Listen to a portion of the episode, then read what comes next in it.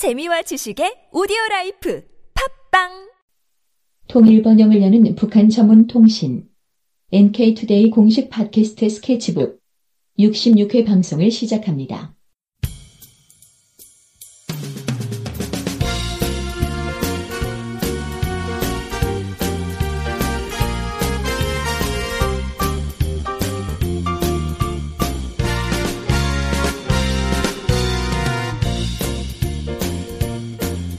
안녕하세요. 김혜민 기자입니다. 안녕하세요. 문경환 기자입니다. 네, 오늘은 그 라선 특구 아, 북한의 라선 특구. 네네네. 음. 이런 그 기사들을 좀 소개를 하는 시간을 가질까 합니다. 예, 네. 북한의 라선 특구가 북한에서는 아마 가장 오래된 특구 중에 하나일 거예요, 거기가. 네, 그거는 그 사회교과서 이런 데도 많이 나왔던 것 같다는 예, 생각이 그렇죠. 듭니다. 예. 여기가 참 중요한 게 네, 북한의 국경지대인데 중국하고 러시아가 다 같이 이렇게 국경을 맞대고 있는 곳이라서 음. 삼국이 이렇게 혀- 경제 협력을 할 수 있는 중요한 지역 중에 하나죠, 여기가. 네. 아, 그리고 네. 이제 중국 입장에서는 중국이 이 동해로 빠질 수 있는 곳이 없잖아요. 그렇네요. 예, 러시아와 북한에 막혀가지고 동해 네. 바다로 나갈 수가 없어서 거의 태평양 쪽이죠. 예, 동해가. 그렇죠. 네.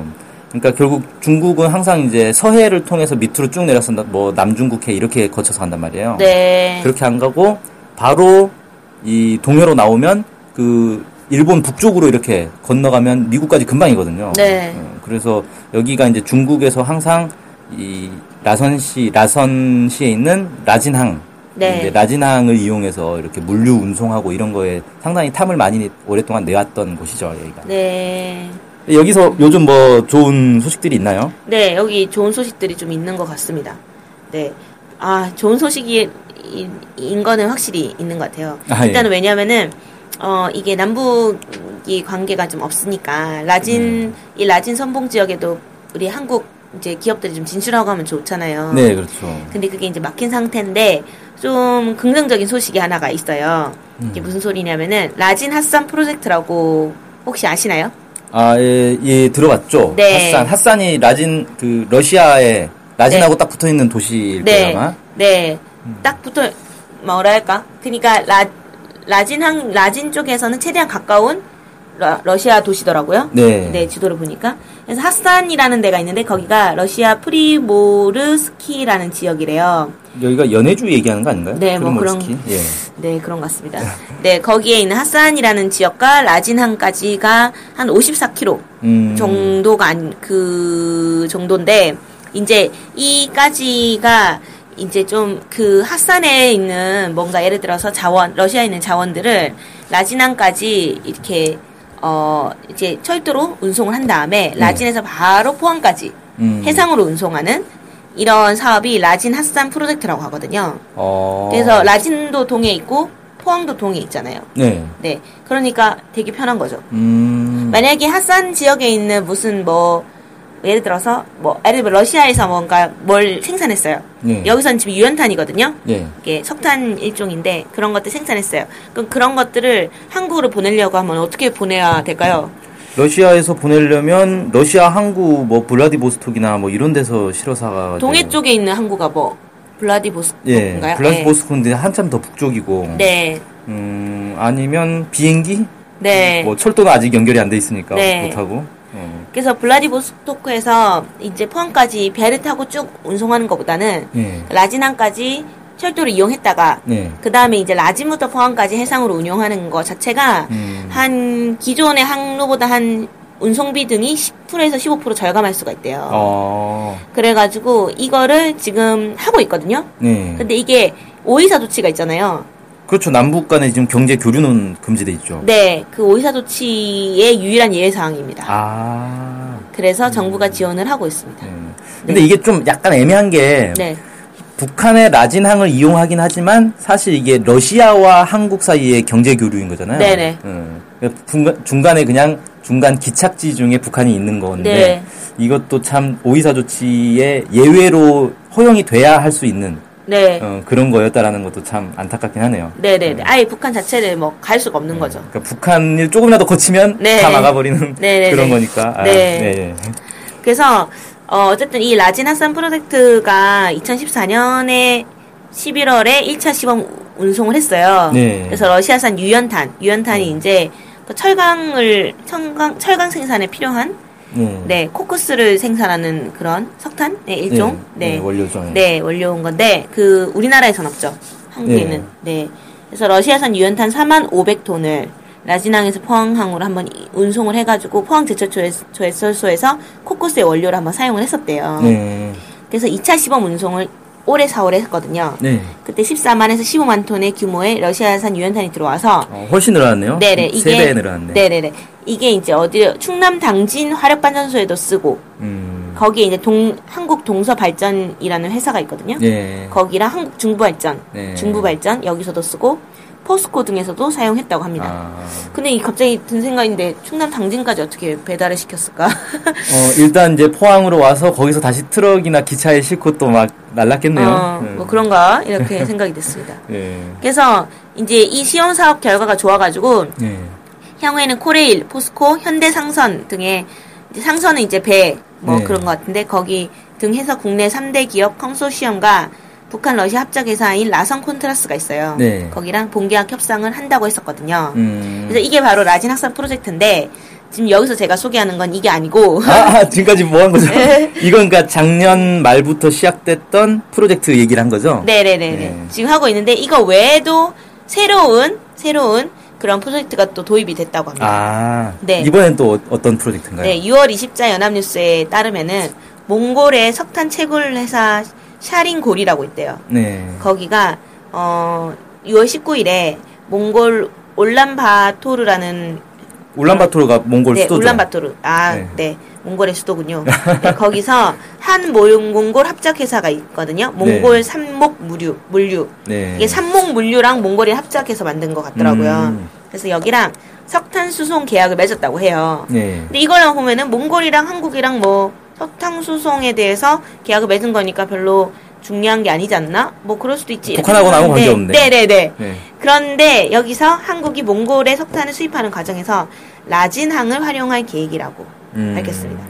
만약에 라진항을 활용 안 하면 이게 어떻게 와야 되죠? 몽골하고 한국은 떨어져 있으니까 석탄을 비행기로 나르기엔 너무 비싸고 네. 이걸 중국을 거쳐서 뭐 상하이 정도까지 와서 거기서 배로 네. 와야 되고 뭐 이런 식이었겠네요. 네네네. 음. 그러면 또 더 복잡하잖아요. 네, 상당히 멀 건데. 네.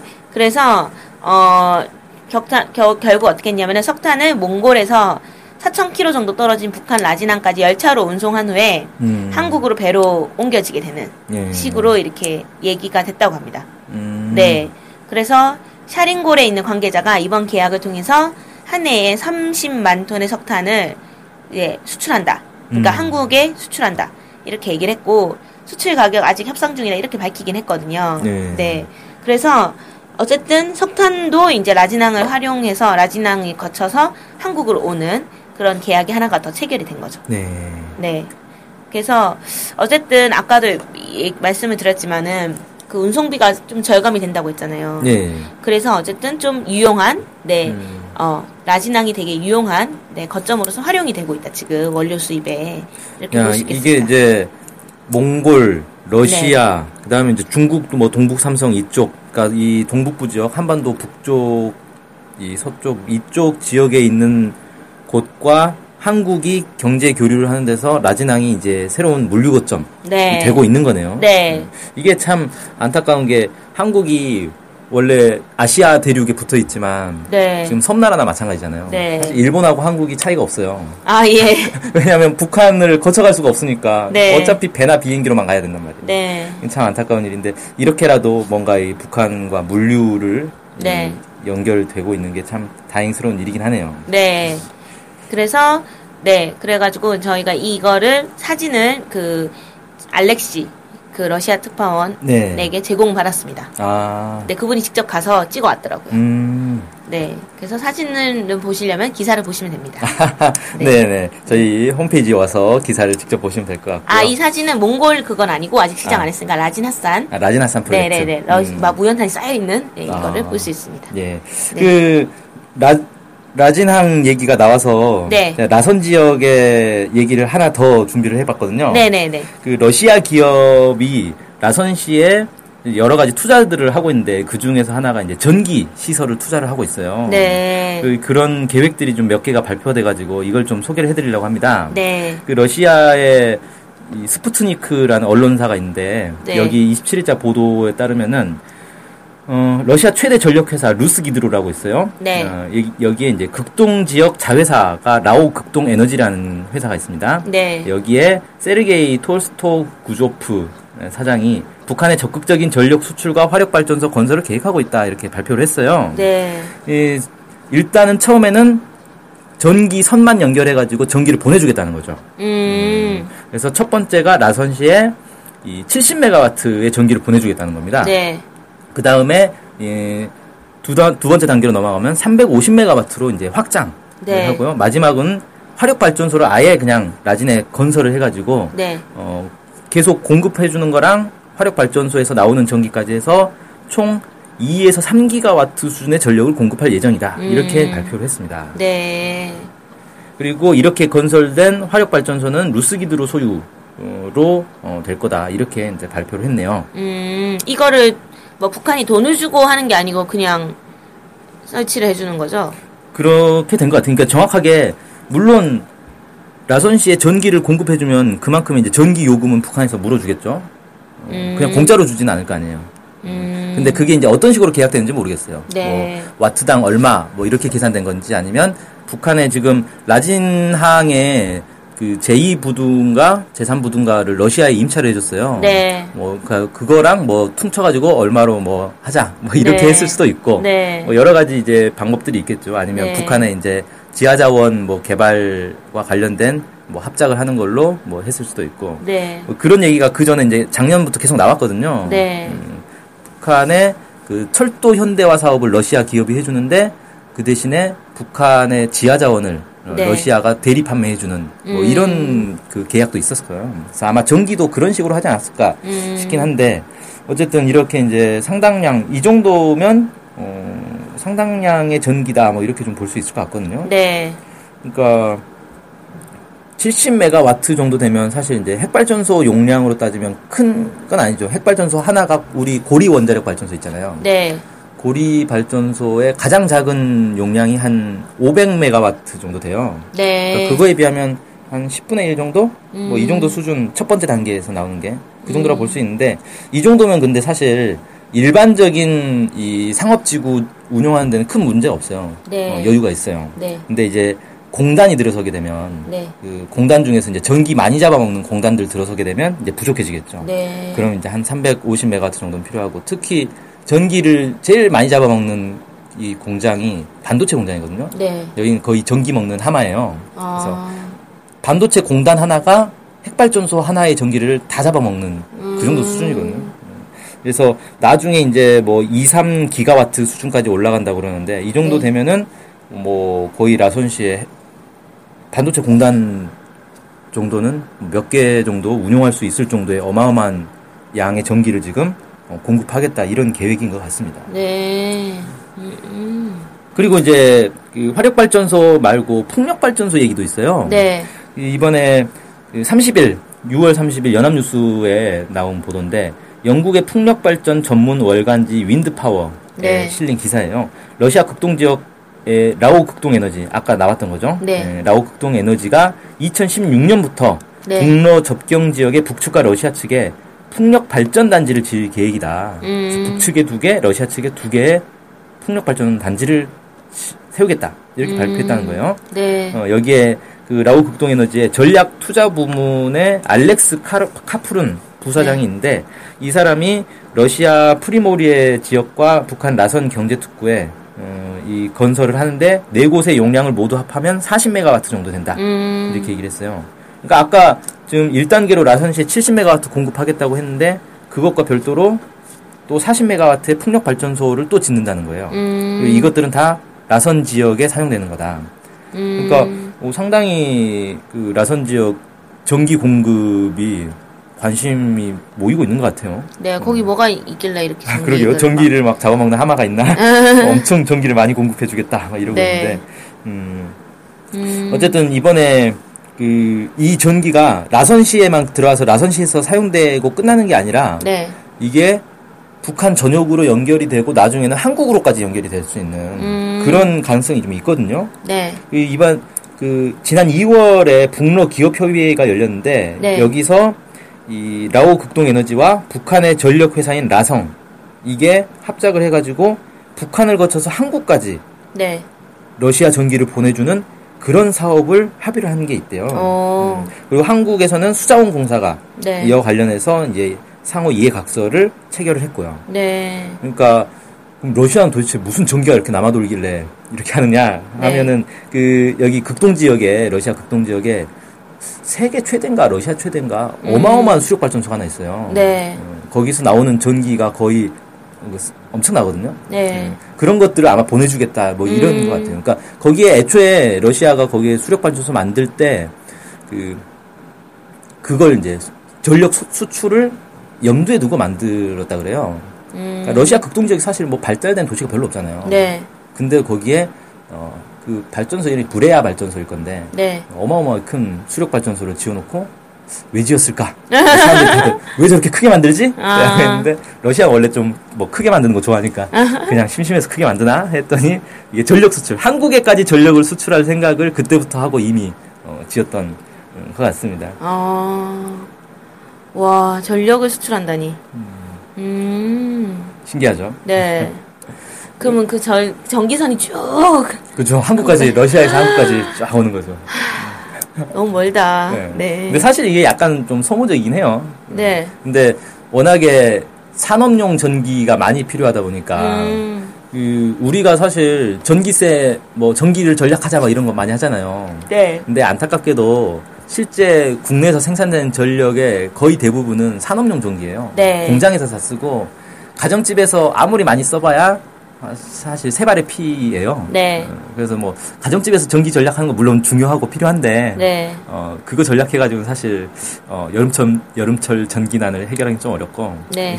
음, 그래서 사실 가정집, 일반 가정집에서 사용하는 전기 정도는, 네. 어, 굳이 대령, 대형 뭐 핵발전소나 이런 거 필요 없이 네. 소형 뭐 화력 발전소라든지 수력 발전소 아니면 요즘 이제 뭐 풍력이나 태양열, 뭐 태양광 발전 이런 걸로도 충분 하거든요. 네. 그러니까 북한에 이번에 제가 그 북한에 방문했던 외국인 한 명을 최근에 이제 만나가지고 취재를 하고 왔는데 네. 이분 얘기가 북한의 도시마다 마을마다 집집마다 건물마다 다 태양 전 지판이 붙어 있다는 거예요. 음. 그걸로 이제 가정집에서는 그걸로 이제 전기를 쓰는 거죠. 네. 그리고 집에 가니까 전구가 두 개씩 있대요 천장에. 음. 그래서 왜 전기가 두 개냐라고 했더니 하나는 발전소에서 오는 전기를 받아가지고 불을 켜는데 이게 발전소에서 오는 전기가 정전이 종종 된다는 거예요. 네. 그러면 태양 전지판으로 발전을 해가지고 집집마다 이 태양 전지판으로 발전한 걸 이 축전기에 저장을 해놓고 네. 정전이 되면 그걸로 딱 돌리는 거죠. 아. 그래서 그걸로 전구를 키는 거예요. 그래서 어. 전구가 두 개씩 있다고 하더라고요. 어. 그러니까 이제 이 발전기 사정이 빠르게 어, 호전되는 게 이제 한계가 있다 보니까 음. 발전소에서 오는 전, 전기만 믿고 그냥 기다리겠다가 아니라 자체로 해결해 보자라고 음. 해서 이제 태양 전지판을 이용해서 이렇게 전기를 해결하고 있더라고요. 네. 그러니까 가정용 전기는 사실 그 정도로도 어느 정도 감당이 되는 거죠. 네. 근데 이제 산업용 전기가 사실은 문제인 거고 이걸 하려면 이 정도로 이제 러시아에서까지 전기를 끌어와서라도 어, 전기를 많이 이제 우리가 음, 필요로 하고 있는 거죠. 네. 어. 어쨌든 좀 남북 관계가 좀 좋아지면은 러시아 전기로 네. 전구를 킬수 있는 세상이 오겠네요. 네. 네. 지금 뭐 전기뿐만 아니라 가스관 연결도 계속 얘기되고 있잖아요. 네. 이게 이제 전기 연결이 되면 가스관 연결도 사실 뭐 충분히 할 수 있을 것 같고 어. 그렇게 되면 우리가 이제 러시아 가스에 러시아 전기로 어, 먹고 사는 세상이 그러니까 가스렌지에 나오는 가스도 러시아산. 예. 그다음에 전구에서 나오는 그 전기도 전기도 러시아산. 아, 어. 점점 러시아와 가까워지고 있습니다. 네. 어쨌든 좀 라선 그 경제 특구 네. 얘기 소식을 좀 다뤄봤는데 어쨌든 여기가 계속 뭔가 변화되고 있어가지고 음. 네좀 계속 주의를 기울이는 곳으로 해서 기사가 계속 나오지 않을까 싶습니다. 네, 북한의 네. 어떤 그 대외 경제 교류의 거점, 네. 뭐 이, 렇게 보면 될 것 같아요. 네.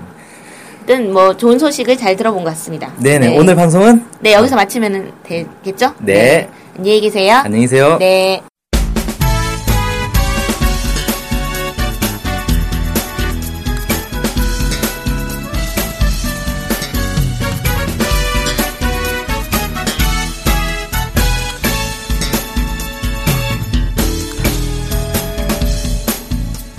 오해와 편견을 넘어 북한을 있는 그대로 알리는 언론이 있습니다. 통일 번영을 여는 북한 전문통신 NK투데이. 언론협동조합 NK투데이의 조합원이 되어 힘을 실어주세요. 조합원이 되시면 각종 혜택을 받을 수 있습니다. 조합원 가입 문의는 홈페이지 nktoday.kr을 참조하시거나 이메일, 전화로 연락 주시기 바랍니다. 후원 계좌는 국민은행 479001-01-253840 언론협동조합 NK투데이로 보내주시면 됩니다.